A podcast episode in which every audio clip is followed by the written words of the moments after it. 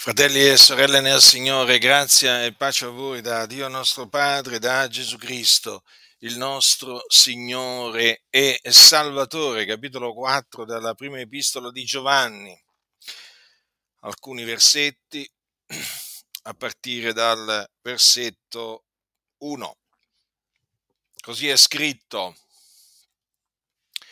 diletti non crediate ad ogni spirito, ma provate gli spiriti per sapere se sono da Dio. Perché molti falsi profeti sono usciti fuori nel mondo. Da questo conoscete lo spirito di Dio. Ogni spirito che confessa Gesù Cristo venuto in carne è da Dio e ogni spirito che non confessa Gesù non è da Dio. E quello è lo spirito dell'anticristo, del quale avete udito che deve venire ed ora è già nel mondo. Voi siete da Dio, figlioletti, e li avete vinti, perché colui che è in voi è più grande di colui che è nel mondo. Costoro sono del mondo e perciò parlano come chi è del mondo. E il mondo li ascolta. Noi siamo da Dio. Chi conosce Dio ci ascolta. Chi non è da Dio non ci ascolta. Da questo conosciamo lo spirito della verità e lo spirito dell'errore. Dunque, è già nel mondo. Che cosa? Lo spirito dell'anticristo. Allora, mentre l'anticristo deve venire, quindi non stiamo dicendo che l'anticristo è già nel mondo, anche se ci sono quelli che lo dicono, in ogni generazione c'è sempre qualcuno che dice l'anticristo è arrivato, l'anticristo è qui, l'anticristo è là, è quello lì e quello là. No, lo spirito dell'anticristo è già nel mondo. Per quanto riguarda l'anticristo, noi sappiamo che deve venire e quando eh, verrà si paleserà, si manifesterà e sarà visibile a tutti. Ora, quindi c'è nel mondo lo spirito dell'anticristo. Anticristo significa contro Cristo ed è lo spirito dell'errore. Cioè è uno spirito naturalmente contro Gesù Cristo e appunto perché è contro Gesù Cristo è uno spirito che induce all'errore, a credere nella menzogna sostanzialmente è uno spirito di menzogna. Badate bene che questo spirito di menzogna è entrato anche in tante chiese. Mm? Per chiese non è che, sapete, intendiamo l'edificio, eh? il, luogo, il, il luogo di culto inteso come locale di culto, no, no, è entrato proprio in mezzo alle adunanze. Eh? Di credenti ed è uno spirito che si camuffa, si camuffa, capite? Naturalmente si camuffa da spirito di Cristo. È normale questo, no? Il falso si camuffa da vero, è sempre stato così. Eh? Il lupo, com'è che va vestito? Per divorare il gregge, va vestito da pecora. Eh, non è che il, il lupo si presenta così? Eh? Si presenta così, da lupo. No, deve vestirsi in vesti da pecora, così almeno può insinuarsi in mezzo al gregge per cercare di distruggere più, più pecore possibili. Allora lo spirito dell'anticristo dovete sempre considerare è che è uno spirito di menzogna e ogni spirito eh, di menzogna si traveste da spirito di verità. E quindi bisogna essere vigilanti, fratelli nel Signore. Eh? Bisogna essere prudenti.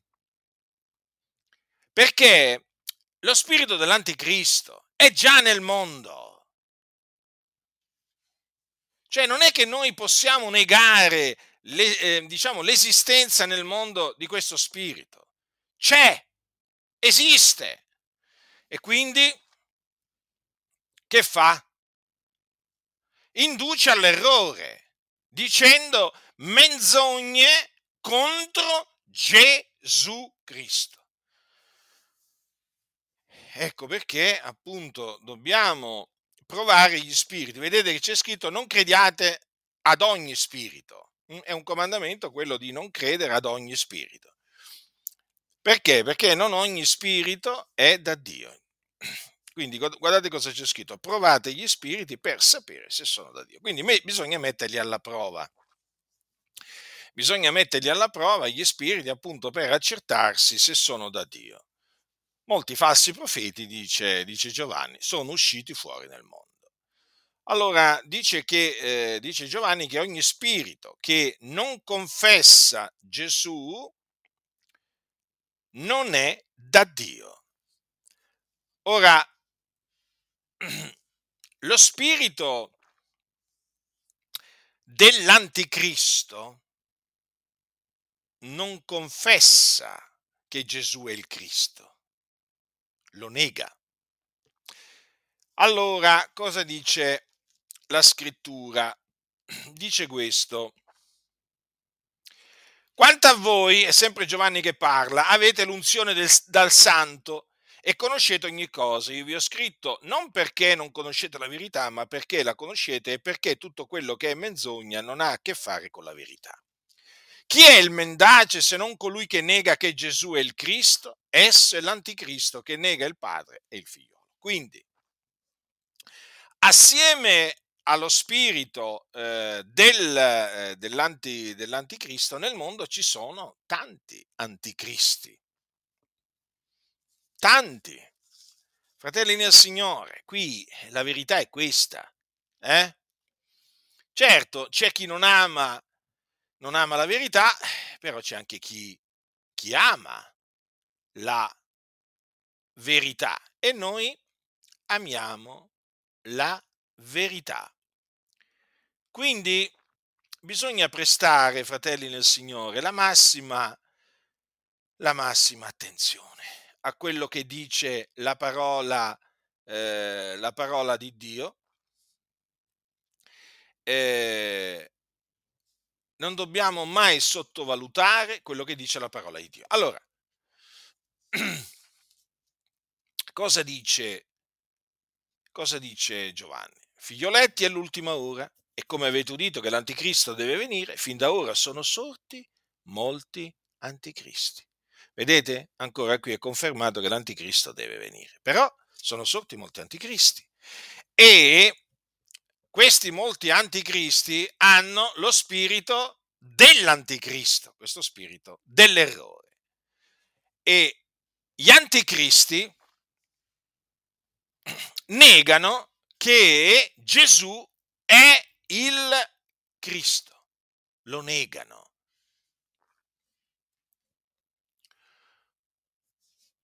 Quindi negano l'Evangelo. Perché?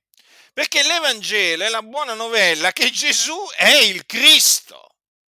Quindi gli anticristi negando che Gesù è il Cristo, è automatico che odino l'Evangelo. E guardate che questo odio è dissimulato, è dissimulato.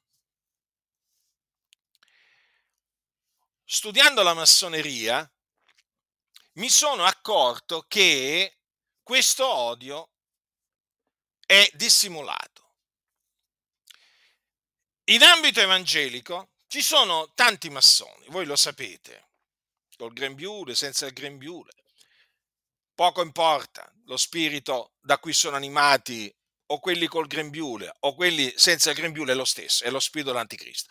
Allora negano che, i massoni negano che Gesù è il Cristo. Allora, questi massoni evangelici sono furbi, sono furbi, odiano l'Evangelo, però riescono a dissimulare questo odio verso la buona novella che Gesù è il Cristo. Però poi messi alla prova chiaramente si manifesta. Si manifesta questo spirito dell'anticristo che è con loro e allora naturalmente lì chiaramente sorge la frattura. Se ne vanno. Se ne vanno perché non possono più rimanere nell'assemblea di coloro che credono nella buona novella che Gesù è il Cristo. Ecco perché dice, sono usciti di fra noi, ma non erano dei nostri, perché se fossero stati dei nostri sarebbero rimasti con noi, ma sono usciti affinché fossero manifestati e si vedesse che non tutti sono dei nostri. Quindi c'è un numero di fuoriusciti dalla Chiesa eh, di Dio che non erano dei nostri mentre erano con noi, mentre ci sono quelli che invece sono fuoriusciti, però per un tempo sono stati dei nostri. Eh? Qui sta parlando appunto di quelli che non erano dei nostri, erano in mezzo a noi, ma non erano dei nostri. Perché? Perché negavano che Gesù è il Cristo. Ora qualcuno dirà, ma com'è possibile? È così, è così. Erano in mezzo alla Chiesa, ma non erano Chiesa. Dissimulavano, eh? dissimulavano tutto. È, è chiaro questo, no? Quindi fingevano, fingevano di credere che nell'Evangelo. Fingevano di credere. Beh, esistono, eh? Esistono quelli che fingono di credere nell'Evangelo. Ma fatemi capire, non avete mai incontrato una persona che ha finto di credervi? Eh? o ho finto di amarvi, o ho finto di stimarvi? Dico io, di che cosa c'è da meravigliarsi? Se ci sono anche persone che si definiscono cristiani e fingono di credere in Gesù, che fingono di amare Gesù, ma ce ne sono, ma ce ne sono tanti. Ecco perché non crediate ad ogni spirito, ma provate gli spiriti per sapere se sono da Dio. Eh, questo comandamento di non credere ad ogni spirito. Allora, vedete, fratelli nel Signore, sono usciti di fra noi. Hm? Allora, chi è il mendace? Cioè, chi è il bugiardo? Se non colui che nega che Gesù è il Cristo, esse l'anticristo che nega il Padre e il Figlio. Allora, adesso vi dico un'altra cosa. Ehm, gli anticristi, adesso io prendo come diciamo, esempio i massoni perché ho studiato in maniera approfondita diciamo, la massoneria, allora i massoni sono profondamente astuti. Eh, apparentemente sembrano dei cristiani, che, mi riferisco a quelli che sono in mezzo alle chiese, eh, alle chiese, evangeliche, apparentemente sembrano dei cristiani, guardate che apparentemente sembra che non ci sia alcuna differenza, eh? perché naturalmente hanno anche imparato eh, il linguaggio, no? il linguaggio cristiano, diciamo così. Apparentemente sembrano che siano dei credenti eh, ma messe alla prova si manifestano appunto per quello che sono, per degli anticristi che odiano la buona novella che Gesù è il Cristo. Allora, come fanno, come fanno a negare che Gesù è il Cristo? Eh, in tante maniere, in tante maniere. Per esempio, una delle maniere è quella di negare la nascita virginale di Gesù Cristo. Attenzione, dico una delle maniere, eh? perché non è la sola. Hm? Ma una delle maniere è questa, perché loro, una volta che vengono messi alla prova sulla nascita virginale di Gesù Cristo, se ne escono fuori con discorsi tipo, vabbè, ma eh, questa, diciamo, questa è una, una sorta di tradizione che poi si è diffusa in mezzo alla Chiesa, è stata messa, diciamo, in circolazione dai, mm, eh, dai, discepoli di Gesù per fare credere che il loro maestro era, diciamo, divino, era divinità. E allora, quindi praticamente eh, costoro, negando la nascita virginale eh, del Signore Gesù Cristo, negano che eh, Gesù è il Cristo, quindi sono degli anticristi. Ma vi ho fatto questo esempio per farvi capire che costoro devono essere messi alla prova. Poi hanno tutti un odio verso l'Evangelo, proprio, ce l'hanno proprio dentro. Un, un odio mh, irresistibile per loro, nel senso che, che, li spinge proprio a odiare l'Evangelo e naturalmente odiando l'Evangelo odiano anche chi predica l'Evangelo, perché io sono odiato dai massoni, hm? Perché non gli piace la mia voce, perché non gli piace la mia barba, ma no, ma in maniera più assoluta, perché dico alle sorelle di non mettersi le minigonne, ma no, ma no, ma no, perché dico ai fratelli di non andare al mare e mettersi mezzi nudi, ma no, sono odiato dai massoni col grembiule e senza il grembiule perché predico l'Evangelo della grazia di Dio. Semplice il discorso. Allora, gli anticristi mi vengono contro. È normale questo, è normale. Io sono un discepolo di Gesù Cristo, sono un servitore di Gesù Cristo e quindi non, eh, non posso pretendere che gli anticristi non mi vengano contro. Eh? Me lo aspetto. È come se, è come se me lo aspetto. Mm? Qui siamo in guerra, fratelli del Signore, non siamo mica in vacanza. Eh? Questa è una guerra veramente che ormai si protrae da molti anni perché qua c'è di mezzo veramente la parola di Dio che è verità, l'Evangelo. E allora, lo spirito dell'anticristo eh, promuove naturalmente eh, menzogne dopo menzogne contro eh, Gesù Cristo. Le menzogne sono tante, come erano allora tante, ancora oggi sono tante. E io vorrei, vorrei appunto concentrarmi su alcune di queste menzogne, eh, perché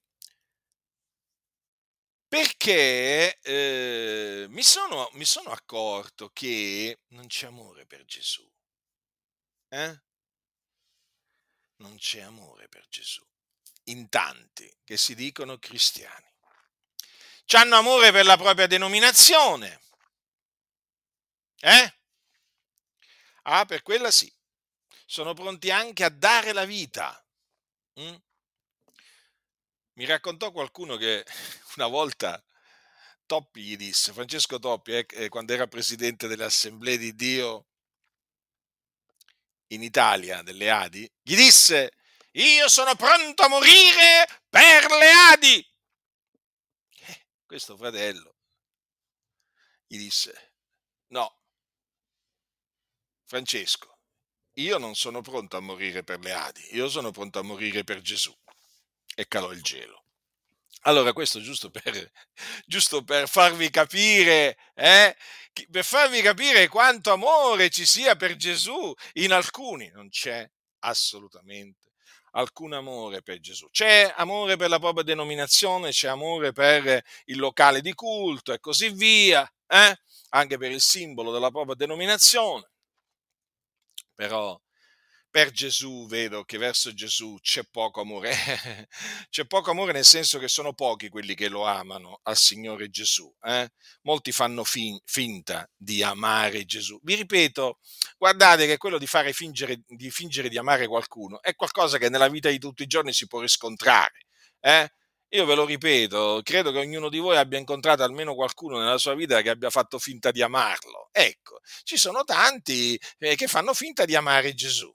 Eh? Ma ce ne sono veramente tanti.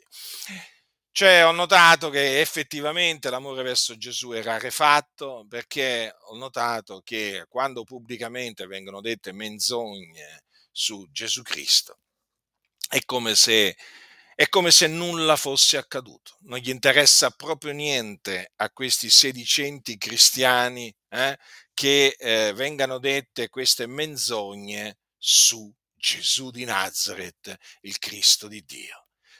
Quanto a noi invece il nostro sentimento è questo, giusto odia la menzogna, quindi noi odiamo tutte le menzogne, comprese quelle che vengono proferite nei confronti del Signore della gloria, che è Gesù Cristo, il Figlio di Dio. E noi non tolleriamo le menzogne? Mm? Eh, diciamo tutte le menzogne, naturalmente, qualsiasi menzogna non la tolleriamo, e, e quindi non tolleriamo nemmeno le menzogne che vengono dette su Gesù. E allora, per farvi capire un po' in questo mondo di tenebre, in mezzo a questa generazione storta e perversa, eh, quante menzogne vengono dette su Gesù? Mm, tante, tante. Alcune, giusto un po' per così per soffermarmi su alcune menzogne, per farvi capire veramente che appunto in questo, in questo mondo c'è già lo spirito del, dell'anticristo, oltre naturalmente alle, alle solite menzogne, Gesù, eh, Gesù non è Dio, Gesù non è, non è il Cristo e così via. Eh? Ve ne voglio menzionare alcune, magari di cui si sente, eh, di, di, cui si sente, magari di cui avete sentito parlare poco, ma ci sono e vi assicuro che, vi assicuro che veramente sono tanti quelli che credono a queste menzogne. Allora, c'è una menzogna su Gesù che viene praticamente, mh, mm, è diffusa molto in mezzo agli ebrei, che dice che praticamente Gesù è nato da un rapporto adulterino di un certo Giovanni Pantera con Maria.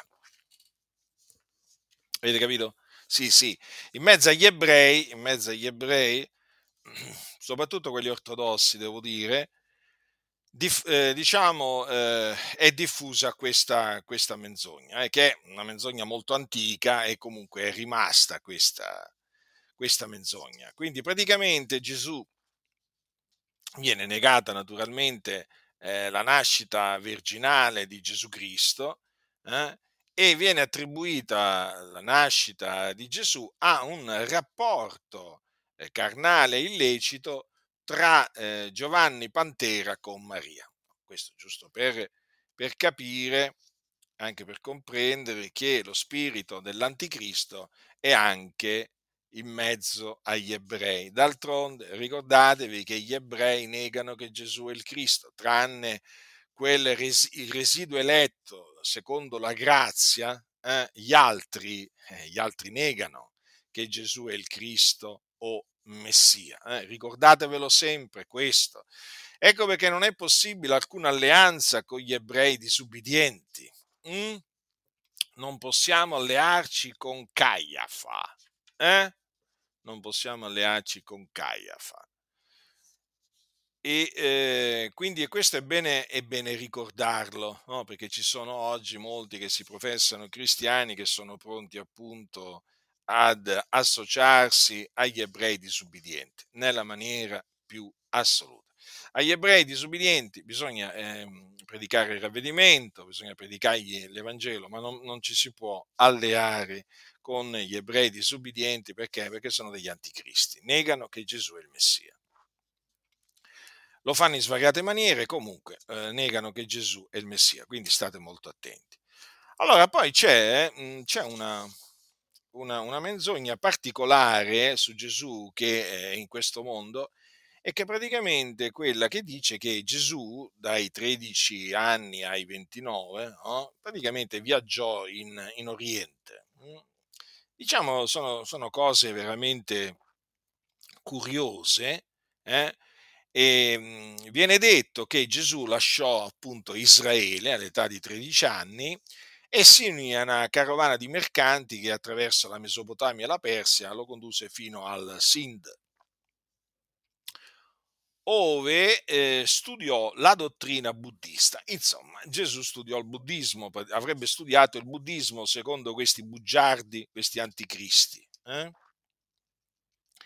E poi dice che dopo del tempo eh, passò in un'altra regione dell'India, quindi qui stiamo parlando dell'India, e si dedicò allo studio dei Veda eh, sotto la guida di sacerdoti bramini. E insomma, tu poi dopo un certo peregrinare che durò parecchi anni, ecco che poi appunto eh, rientrò appunto nella sua terra eh, d'origine e quindi lo ritroviamo eh, appunto a circa 30 anni a predicare in Israele. Ecco perché, diciamo, di tanto in tanto magari vi capita, vi capita o vi è capitato eh, di sentire che Gesù è andato in India praticamente ad imparare lo yoga, eh, questa pratica appunto orientale che mette in contatto lo yogi, cioè colui che pratica lo yoga, con i demoni, hm, che sono appunto le, eh, le divinità le, che si presentano come divinità appunto dell'induismo. E praticamente quindi viene presentato Gesù come qualcuno che è andato eh, in India a imparare la cosiddetta sapienza induista. eh, a filosofia induista e così via. E quindi, eh, quindi Gesù praticava lo, praticava lo yoga, capite? Che è una pratica, una pratica diabolica che appunto, eh, diciamo, mediante la quale chi la pratica fa spazio eh, ai, ai, demoni. Ecco perché state attenti a quelli che diffondono lo yoga cristiano, eh, perché quello è un, una trappola che veramente è stata ideata dal diavolo per eh, appunto farci cadere i cristiani. Lo yoga, eh, ricordatevi questo, non può essere cristianizzato, perché lo yoga è essenzialmente una pratica orientale eh, che mette in contatto chi la pratica con eh, i demoni, mh? Mm? perché si basa sulla filosofia induista. Ora, capite bene che eh, questi bugiardi, mm, diciamo questi che diffondono questa menzogna, sfruttano diciamo, eh, quel, mm, il fatto che nella Bibbia eh, diciamo di questo, di questo, periodo, di questo periodo, cioè che va dai 13, dai 13 anni, eh, dai, dai, 13 anni sì, ai eh, 30 anni, effettivamente non vengono riferiti, non vengono riferiti eh, eventi mh, hm, sulla, vita, eh, sulla, vita, sulla vita di Gesù. E allora naturalmente che cosa fanno eh, i soliti bugiardi? Mm? Si, inventano, si inventano delle cose, eh? si inventano delle cose e appunto per, per poi screditare Gesù. La scrittura dice, dopo il fatto di quello che avvenne a 12 anni a Gerusalemme, che Gesù poi dice così, eh, discese con loro e venne a Nazareth e stava loro sottomesso e sua madre sermava tutte queste cose in cuor suo. E Gesù cresceva in sapienza e in statura e in grazia dinanzi a Dio e agli uomini. Allora, questo è quello che viene, eh, che viene detto no? di, quel, di, quel, periodo. Hm? Allora, se Gesù cresceva in sapienza, è evidente che qui per sapienza si intende la sapienza di Dio. Hm? e in grazia, quindi nella grazia di Dio, dinanzi a Dio e agli uomini. Quindi è da escludere nella maniera più assoluta che Gesù si sia recato eh, in India a studiare appunto sotto la guida di sacerdoti bramini, mh, hm, eh, diciamo, eh, la, a imparare la sapienza carnale, terrena e diabolica appunto dei sacerdoti bramini. Eh? da escludere nella maniera più assoluta che sia andata a imparare lo yoga, la meditazione trascendentale, tutte queste diavolerie. Mm? Quindi state molto attenti perché sfruttano, sono, i bugiardi, gli anticristi sfruttano talvolta, eh, diciamo, quei periodi vuoti, eh, chiamiamoli così, mm? Per così dire, per della vita di qualcuno, eh, per introdurci quello che appunto mhmm, gli pare, cioè che gli passa per la mente sostanzialmente. E su Gesù si sono inventati pure questo. Vi rendete conto? Mm? Allora, eh, collegata a eh, questa menzogna no, del viaggio di Gesù nella, in India, eh, c'è naturalmente quest'altra menzogna che Gesù insegnava la reincarnazione, perché voi dovete sapere, fratelli del Signore, che in India, in India eh, praticamente la religione induista insegna la reincarnazione. La reincarnazione sostanzialmente dice che l'uomo quando muore, a secondo diciamo, del suo comportamento che ha avuto sulla terra, si va a reincarnare in un altro individuo o in un animale. Mm? In un animale addirittura. Praticamente di, di, dipende da come, da come si è comportato. Quindi praticamente ragionano in queste maniere questi qua che insegnano la reincarnazione. Eh? Che praticamente se uno durante la sua vita eh, per esempio, eh, è omosessuale, eh? come lo spiegano? Eh beh, gli dicono, allora vuol dire che tu in qualche vita precedente, se non nella vita precedente, eri, che ne so, omosessuale. Avete capito? Perché?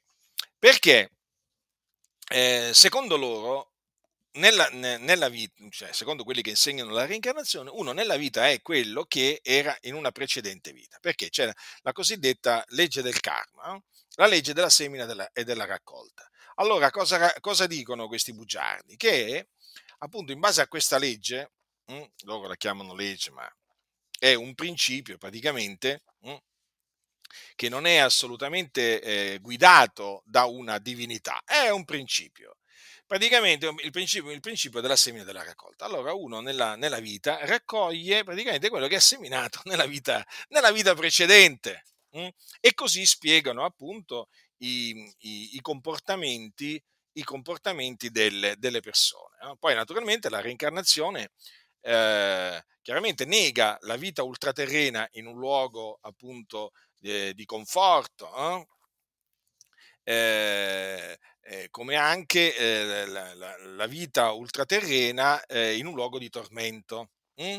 Appunto perché sostiene che eh, l'anima, l'anima dell'uomo si va a reincarnare a seconda del suo comportamento in un, in un altro essere umano o in un, eh, in un, animale. Ecco perché poi cosa succede? Che molti che credono nella, in questa menzogna della reincarnazione, poi per esempio non si cibano di carne di animali, perché dicono no, non posso ammazzare un animale che magari lì c'è un mio parente, hm? C'è l'anima di un mio parente, magari in quell'animale, no, no, e allora sono vegetariani. No? Molti vegetariani sono reincarnazionisti, no? credono nella reincarnazione e appunto praticamente sono eh, diciamo, impediti di mangiare la carne anche eh, per questa ragione. Cioè, rendetevi conto, rendetevi conto di quante, di quante menzogne appunto genera questa reincarnazione. Poi la reincarnazione naturalmente nega la risurrezione dei morti, eh? che noi sappiamo che è una dottrina biblica e quindi nega anche la resurrezione, la resurrezione dei morti. Allora, per quanto riguarda la reincarnazione, dicono che Gesù insegnava la reincarnazione. Prendendo alcuni versetti della, della Sacra Scrittura, eh, in particolare generalmente prendono delle parole di Gesù in, che diciamo si riferiscono a Elia, eh, allora dicono ecco Gesù predicava la reincarnazione. Capite bene capite bene che eh, è, una, eh, è, una, menzogna questa. No? Vedete lo spirito dell'anticristo quante menzogne, quante menzogne diffonde su Gesù? Eh, io voglio ricordarvi che non solo Gesù credeva nella resurrezione dei morti, no? nella resurrezione a venire, eh, dei giusti quindi e degli ingiusti, predisse persino la sua stessa risurrezione, eh? vi ricordo, eh? la sua stessa risurrezione dai morti, Gesù la predisse. Ma Gesù credeva anche appunto nella, diciamo, eh, nell'esistenza dell'anima a, all'interno del corpo umano e anche alla vita ultraterrena eh, di, questa, di quest'anima. Eh. Infatti quando raccontò la storia del eh, ricco e Lazzaro, appunto, come potete vedere, non ci fu nessuna reincarnazione. Hm? Perché l'anima del ricco andò, eh, cioè il, il, l'anima, del, l'anima, del, povero Lazzaro, eh? Quando, quando, morì, Lazzaro eh, fu portata dagli angeli nel seno d'Abramo, che era un luogo di conforto mentre l'anima del, del ricco è, è scese nell'Ades dove appunto, eh, diciamo, fu tormentata, eh, perché appunto eh, nell'Ades c'è eh, il fuoco. Quindi questo giusto un po' per farvi, eh, per farvi capire, mh, hm, per farvi capire eh, che tipo di menzogne si sono inventati su Gesù. Poi c'è un'altra menzogna, questa menzogna fu insegnata già nei primi secoli d.C. dagli gnostici. Erano degli eretici che negavano che Gesù era il Cristo e praticamente eh, si, inseg- eh, si eh, diciamo, inventarono questo, cioè che Gesù era un eh, diciamo, maestro illuminato, dotato di una conoscenza particolare, eh, o meglio una conoscenza segreta che trasmise a pochi suoi discepoli che poi avrebbero dovuto trasmetterla ad altri. Hm? Questa conoscenza è chiamata gnosi, hm? Una conosc- era una conoscenza segreta che appunto eh, Gesù, secondo, questa, eh, secondo quest- costoro, avrebbe insegnato, eh, diciamo, segretamente ad alcuni suoi discepoli. Ora qualcuno dirà, ma questa conoscenza segreta che trasmette? Eh, trasmette questo, che praticamente l'uomo eh, è, eh, praticamente l'uomo è Dio. L'uomo è Dio in, in che senso? Secondo appunto questa, secondo l'agnosi, eh, la chiamo così, perché va chiamata così. Allora, secondo l'agnosi, eh, l'uomo ha una scintilla di Dio all'interno del proprio corpo. Questa scintilla di Dio, l'anima, che per loro è l'anima, procede da Dio, o meglio, da un tutto, eh? che viene anche chiamato Dio, e praticamente era ehm, questa scintilla, eh, diciamo, è scesa e si è andata a incarnare nell'uomo, in ogni uomo. Allora, quindi loro dicono l'uomo eh, è, eh, diciamo, eh, per natura divino, ma l'uomo eh, lo ignora, ignora la sua divinità, ignora, perché dicono è nelle tenebre. Allora, eh, che cosa succede?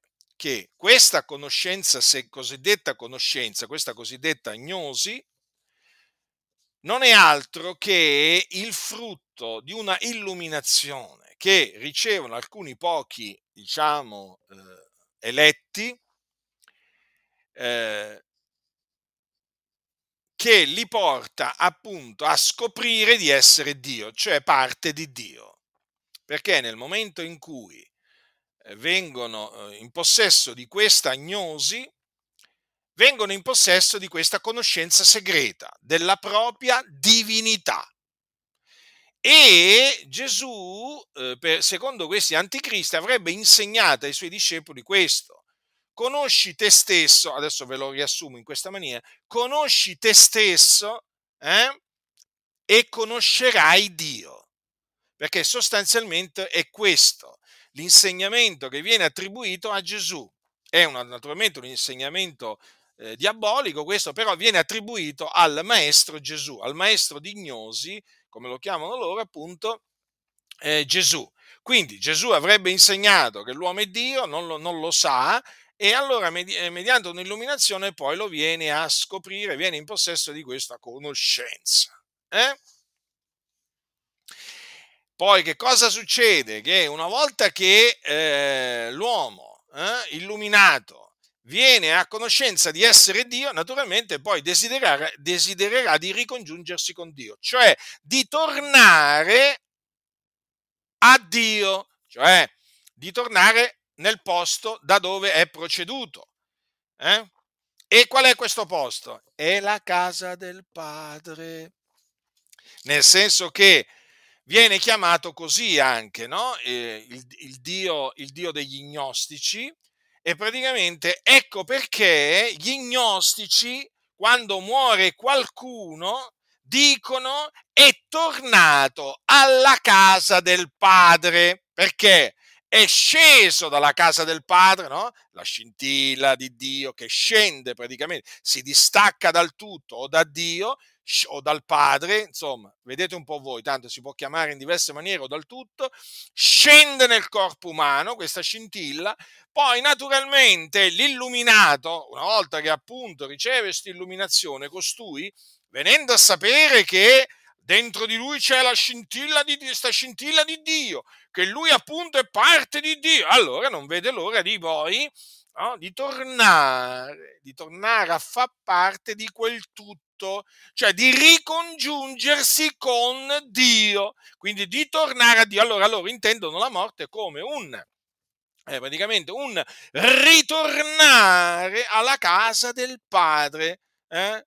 alla casa del Padre. Quando quindi sentite dire ai funerali è tornata alla casa del padre, ricordatevi che quel linguaggio è un linguaggio gnostico che sottintende appunto tutto questo ragionamento che vi ho fatto. Molti non lo sanno, molti non lo sanno questo, ma è così, fratelli nel Signore. Noi, noi non dobbiamo mai dire di un nostro fratello in Cristo o di una nostra sorella in Cristo, nel momento in cui è morto non, possiamo, non dobbiamo mai dire che è tornato o tornata alla casa del Padre, perché lui non è mai proceduto dalla, dalla casa del Padre. Eh? Lei non è mai proceduta alla casa del Padre. Eh? si è dipartito, si è dipartita ed è andata ad abitare con il Signore. Questo si può dire, ma assolutamente cominciare a dire è tornata, è tornata alla casa del Padre, sottintende appunto che questo che vi ho detto, no? che aveva all'interno del corpo una scintilla divina e che poi alla morte questa scintilla divina è tornata, è tornata da dove era proceduta, da dove era discesa, cioè alla casa del Padre. Quindi state molto attenti perché questa, diciamo, eh, gnosi, guardate che si è diffusa anche in mezzo alle chiese. Per opera di chi? Ma per opera della massoneria, perché l'essenza della massoneria è la gnosi. Ricordatevelo sempre questo. Eh? I massoni sono essenzialmente degli gnostici eh? che promuovono appunto questa conoscenza segreta, cioè questa gnosi. Capite? Quindi state molto attenti perché i massoni che sono in mezzo alle chiese poi diffondono concetti gnostici, principi gnostici. che, che ne dicono alcuni? Eh? Ad alcuni che non conoscono le cose, io gli direi studiate, studiate. Eh, nella vita c'è anche un momento in cui si deve studiare. Cioè, ma non è che un ignorante può fare, diciamo, voglio dire, ehm, può fare il maestro. Il maestro di che? Maestro di ignoranza. Eh, quindi a alcuni dico, prima di parlare, andatevi a informare, andate a studiare come stanno realmente le cose. Eh? E poi studiate anche le macchinazioni del diavolo, no? perché ancora, ancora, alcuni non hanno ancora capito che il diavolo macchina, macchina del male contro la Chiesa, eh? non hanno ancora capito che il serpente sedusse con la sua astuzia. Eh? ancora non hanno capito veramente che in mezzo alla Chiesa ci sono, ci sono gnostici eh? che sembrano cristiani ma non, so, che, ma non, sono effettivamente cristiani, sono degli gnostici, però si mascherano, si camuffano da cristiani. Io comunque sono la tromba, poi chi ha orecchi da udire, udrà. Poi volevo menzionarvi un'altra, un'altra eh, menzogna su Gesù. Beh, questa menzogna la diffondono i mormoni, i mormoni. Ah, la Chiesa dei Santi degli Ultimi Giorni, così si chiama, no? fondata in America, eh, negli Stati Uniti d'America, da un massone che si chiamava Joseph Smith. Io ho scritto un libro molti anni fa contro appunto questa pericolosa setta. E eh, guardate che, che, Joseph Smith fosse un massone lo riconoscono anche i massoni. Eh? Mm. No, perché per evitare che adesso qualcuno mi dica come fai a dire che Joseph Smith era un massone. Ah, lo dicono i massoni e lo dicono anche i mormoni stessi. Eh? Quindi sgombriamo appunto la strada eh? subito. Allora, i mormoni sono degli eretici, i mormoni, i mormoni non sono cristiani. Cominciamo col dire questo. Allora, i mormoni eh, hanno un libro che loro considerano sacro, oltre alla Bibbia, che si chiama il libro di Mormon. E tra tutti gli eventi, cioè tra tutte le favole raccontate no, nel libro di Mormon, ce n'è una veramente particolare praticamente è la favola dell'apparizione di Cristo ai Nefiti sul continente americano. Ascoltate, nell'introduzione del libro, ascoltate che si legge nel libro di Mormon. L'evento culminante descritto nel libro di Mormon è il mistero svolto personalmente dal Signore Gesù Cristo presso i Nefiti poco dopo la sua risurrezione. Esso illustra le dottrine del Vangelo, spiega il piano di salvezza e dice agli uomini cosa devono fare per acquisire la pace in questa vita e la salvezza eterna nella vita a venire. e naturalmente questo cosiddetto ministero di Gesù sul continente americano era stato predetto da Nefi. E allora, insomma, il Gesù dei Mormoni si manifestò ai Nefiti eh, dopo essere asceso al cielo da Gerusalemme. Hm? E eh, questa discesa di Gesù dal cielo tra i Nefiti, hm? quindi praticamente Gesù sale in cielo da Gerusalemme, poi scende, eh, discende in America e va tra i Nefiti. E questa discesa fu annunziata dal cielo da una voce che disse: Ecco il mio beneamato figliolo in cui ho preso diletto e nel quale ho glorificato il mio nome, ascoltatelo. Ascoltate, il libro di Mormon è il prodotto di Joseph Smith, eh, della mente feconda diabolica di Joseph Smith, del massone Joseph Smith, no, giusto per ricordare un po', un po' questi massoni che mente che hanno, da quale spirito sono animati.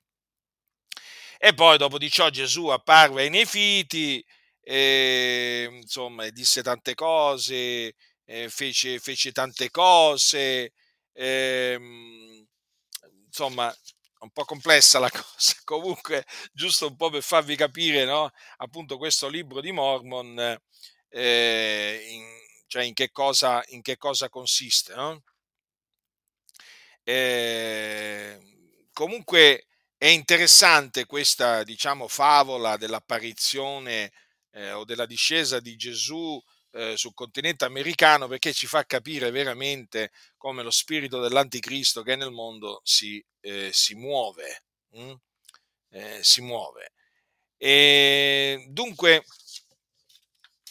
Basterebbe naturalmente solo questo, peraltro, no? per capire che i mormoni non sono, non sono cristiani, benché ci siano adesso addirittura persone che si definiscono pentecostali evangeliche, evangeliche eh, che definiscono eh, i mormoni dei cristiani. A parte il fatto che i mormoni, i mormoni non credono, non credono nella, nel concetto della Trinità, i mormoni rifiutano la salvezza, la salvezza per grazia.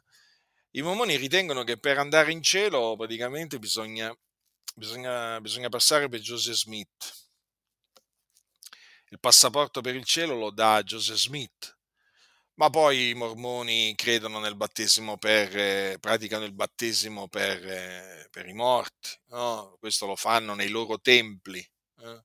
nei loro templi maestosi, dove appunto per entrare bisogna avere delle credenziali, non è che possono entrare tutti i, masson, tutti i mormoni. Hm?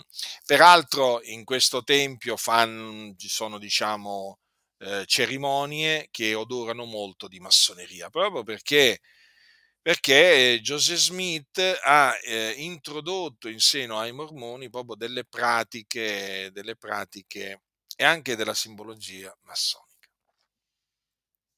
Quindi ho voluto appunto, eh, diciamo, eh, menzionarvi queste, mh, queste menzogne, cioè, ma vi rendete conto, ma a proposito di questa menzogna della, della discesa di Gesù tra i nefiti, cioè fu, Gesù fu assunto in cielo, alla destra del Padre, mh? Hm? e questi che hanno fatto? Questi che hanno fatto? L'hanno fatto scendere in America. Cioè Joseph Smith ha fatto scendere Gesù in America, eh? tra i nefiti, tra questi nefiti, eh? fantomatici nefiti. Cioè, e qualcuno potrebbe dire, ma com'è possibile? Eh, ma lo spirito dell'anticristo produce menzogne. Eh? Quindi è pericoloso lo spirito dell'anticristo. A proposito di Mormoni, il, eh, la serie TV The Chosen, che eh, diciamo stanno promuovendo no, diverse chiese qui in Italia, eh, che appunto dicono che appunto racconta la vita di Gesù, ma noi abbiamo già dimostrato che eh, il Gesù di cui parla De Ciose è un altro Gesù. Allora, questo, questa serie TV praticamente è prodotta da una casa di produzione che è stata fondata da mormoni, che emana i mormoni. Eh, diciamo che questo, questa serie TV è prodotta, è prodotta da mormoni. E eh, il, il, regista simpatizza per, per i mormoni. E ha detto che i mormoni, ehm, i mormoni eh, amano lo stesso Gesù che ama lui, hm? Dallas Jenkins, no? il regista, ha detto questo. Beh, evidentemente lui ha il Gesù, il Gesù dei mormoni, c'ha. Mm, c'ha il Gesù dei mormoni che appunto è disceso no? a un certo punto tra i nefiti in, in, in America. Beh, lui l'ha detto, eh, che è lo stesso Gesù, quindi io devo dedurre appunto che se è lo stesso Gesù, è lo stesso Gesù che poi, dopo essere asceso in cielo da Gerusalemme, è sbarcato praticamente, è disceso eh, sul continente americano tra i nefiti. Ma ci rendiamo conto? E questo si presenta come evangelico, eh? Questo si presenta come evangelico. E guardate un po' quanto sia vicino ai mormoni. Peraltro i mormoni in America hanno tutto lo stato dello, dello Utah, no? praticamente è loro, no? la famosa città Salt Lake City, è una città praticamente in mano ai mormoni. Allora i mormoni sono una potenza finanziaria e economica, ma veramente notevole in America. Eh? Anni fa mi ricordo che diciamo, promossero anche la candidatura di un, di un uomo politico importante mi, di cui mi, adesso mi sfugge il nome, comunque si può trovare su, su internet. E eh, praticamente non, non, mi meraviglia di sapere che appunto eh, hanno messo i denari, hanno messo tanti, tanti denari per, per promuovere questo, questa serie TV che, come vi dicevo, presenta un altro Gesù, ma non può essere altrimenti. Non può essere altrimenti perché, perché eh, in mezzo ai mormoni c'è lo spirito dell'anticristo. Alle menzogne che dicono i mormoni, fratelli, io ve ne ho menzionate alcune, ma eh, nel leggere il mio libro, ma ne troverete a decine, decine, decine, decine. Eh? Ecco appunto i mormoni li ritroviamo appunto in questo periodo dietro questa serie tv appunto chiamata The Chosen. Quindi non ci meravigliamo di eh, riscontrare in questa serie tv tante menzogne su Gesù, ma tante veramente. Ne abbiamo scoperte alcune, sia io che mio fratello, hm? io le ho pubblicate eh, ma vi posso assicurare che ce ne, ce ne, saranno tante altre. Poi, se il Signore ci darà la grazia di trovarne, trovarne altre, le, le pubblicherò volentieri, eh, ma volentieri proprio perché noi ci teniamo a difendere la storia di Gesù di Nazareth che invece molti, a molti proprio non interessa proprio nulla. Dico proprio nulla Sapete cosa significa nulla? Non gli interessa proprio nulla. Mm? Questo naturalmente ci fa pensare, mm? ci fa pensare, ma in quale Gesù hanno creduto costoro? Eh? In quale Gesù hanno creduto? Perché non si levano, si dicono cristiani, ma come mai non si levano in favore della storia di Gesù di Nazareth così pesantemente attaccata da questa serie TV? Mm? Come mai? Ve l'ho detto, molti si dicono cristiani, ma non credono che Gesù è il Cristo, il figlio di Dio, e non lo amano. Non lo amano. Quindi non ci meravigliamo noi, diciamo, nel vedere che, eh, diciamo, è la minoranza, è, è solo una minoranza quella che sta levando la voce eh, contro questa serie eh, tv che è blasfema, ecumenica, eretica. Non ci meravigliamo. Non ci meravigliamo perché sappiamo, innanzitutto sappiamo che sono pochi gli eletti e appunto proprio perché sono pochi gli eletti, sono pochi quelli che amano il Signore Gesù. Noi ci riteniamo veramente graziati da Dio, per veramente eh, ci sentiamo persino onorati da Dio, eh, per eh, diciamo perché Dio ci dà proprio eh, ci onora di difendere la verità. Eh? Un giorno non avrei mai pensato, eh, quando frequentavo, quando frequentavo le scuole, sia la terza media che anche il, l'istituto tecnico commerciale che poi frequentai dopo, non avrei mai pensato che un giorno mi sarei levato in favore della verità mm, in questa maniera come sto facendo oggi. E quindi veramente quando ci penso eh, a quello che il Signore veramente mi ha dato la grazia di fare fino ad ora, lo ringrazio di cuore, veramente mi sento veramente onorato da Lui, perché veramente non è da tutti potersi levare in favore della verità che è in Cristo Gesù. E io sono contento di farlo perché amo il Signore, amo la verità che mi ha reso libero e quindi eh, sono, mi sento in obbligo veramente, l'amore di Cristo mi costringe a levarmi in favore della verità, in difesa della storia di, eh, di Gesù eh, di Nazareth, eh? la storia di Gesù di Nazareth, quanto è importante. Eh? Ed è proprio perché è così importante eh, che il diavolo l'attacca in tantissime maniere, eh? introducendo in questa storia elementi estranei, corpi estranei, quindi frasi che Gesù non ha detto, cose che Gesù non ha fatto. Eh?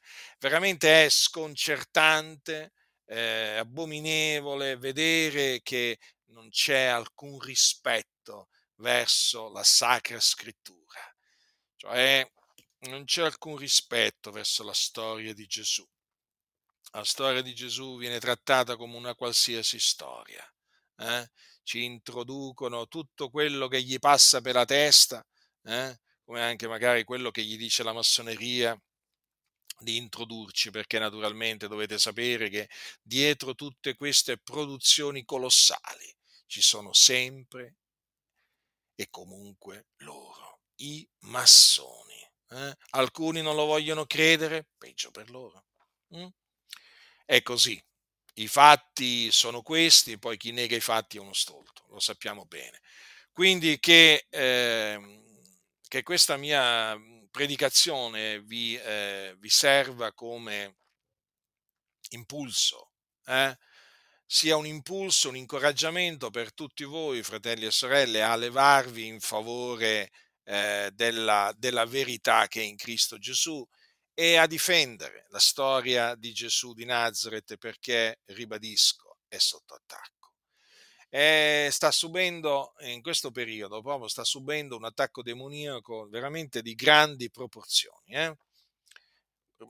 Guardate che questa serie TV eh, è già stata tradotta, non, sentito in quante lingue, ma comunque già in tante lingue, e questi, sta, questi stanno ideando proprio di tradurla ancora in molte, molte altre lingue e naturalmente ha il favore dei, eh, dei, dei media mainstream, eh, che sono tutti in mano alla massoneria, e quindi capite voi che appunto già questo dovrebbe costituire una sirena, eh, un allarme, però molti non, non ci badano. Ma invece quanto, quanto a noi, noi naturalmente eh, continueremo a suonare la tromba per appunto avvertirvi, per mettervi in guardia, eh, ma non solo naturalmente dalle menzogne che vengono pro- propagate tramite la serie TV Chosen, ma anche diciamo da tante, vi metteremo in guardia anche da altre menzogne che vengono dette, che vengono dette su Gesù. Certo, in questo periodo siamo concentrati particolarmente sulle menzogne eh, che vengono propagate tramite questa serie, serie TV. Però è chiaro che noi ci studiamo appunto di non avere riguardi personali, quindi non è che qua, eh, voglio dire, se domani esce, che ne so io, uno sceneggiato dove si parla di Gesù e vengono dette le menzogne, noi chiuderemo gli occhi. No, no, nella maniera più assoluta le menzogne su Gesù Cristo noi le abboriamo e appunto le condanniamo, le, le smascheriamo, perché è giusto, che, è giusto che sia fatto questo, perché il giusto, ricordatevi, odia la menzogna. Badate bene, la scrittura dice il giusto. Eh? il giusto odia la menzogna, l'empio, l'empio l'ama. Anzi, vi dirò di più, sapete cosa dice l'empio? Ma sì, come se fosse vera. Per l'empio la menzogna è come se fosse una cosa vera. E infatti ecco perché è dedito alla menzogna. La notte pensa alle menzogne che dovrà dire di giorno. Mm? Allora, cosa dice la scrittura? Tutto quello che è menzogna non ha a che fare con la verità. Quindi rigettate qualsiasi menzogna venga detta su Gesù. Per accertarvi se è una menzogna come fare, eh, leggete la storia di Gesù di Nazareth. Leggete Matteo, Marco, Luca e Giovanni. Eh?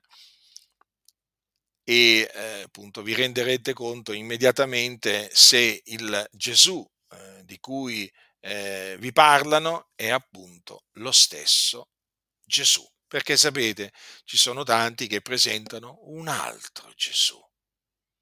Un altro Gesù. E ci sono chiese che sopportano, sopportano, eh? tollerano chi gli presenta un altro Gesù. Noi non tolleriamo chi predica un altro Gesù. Non lo tolleriamo. Mm? Lo smascheriamo. Eh? Perché?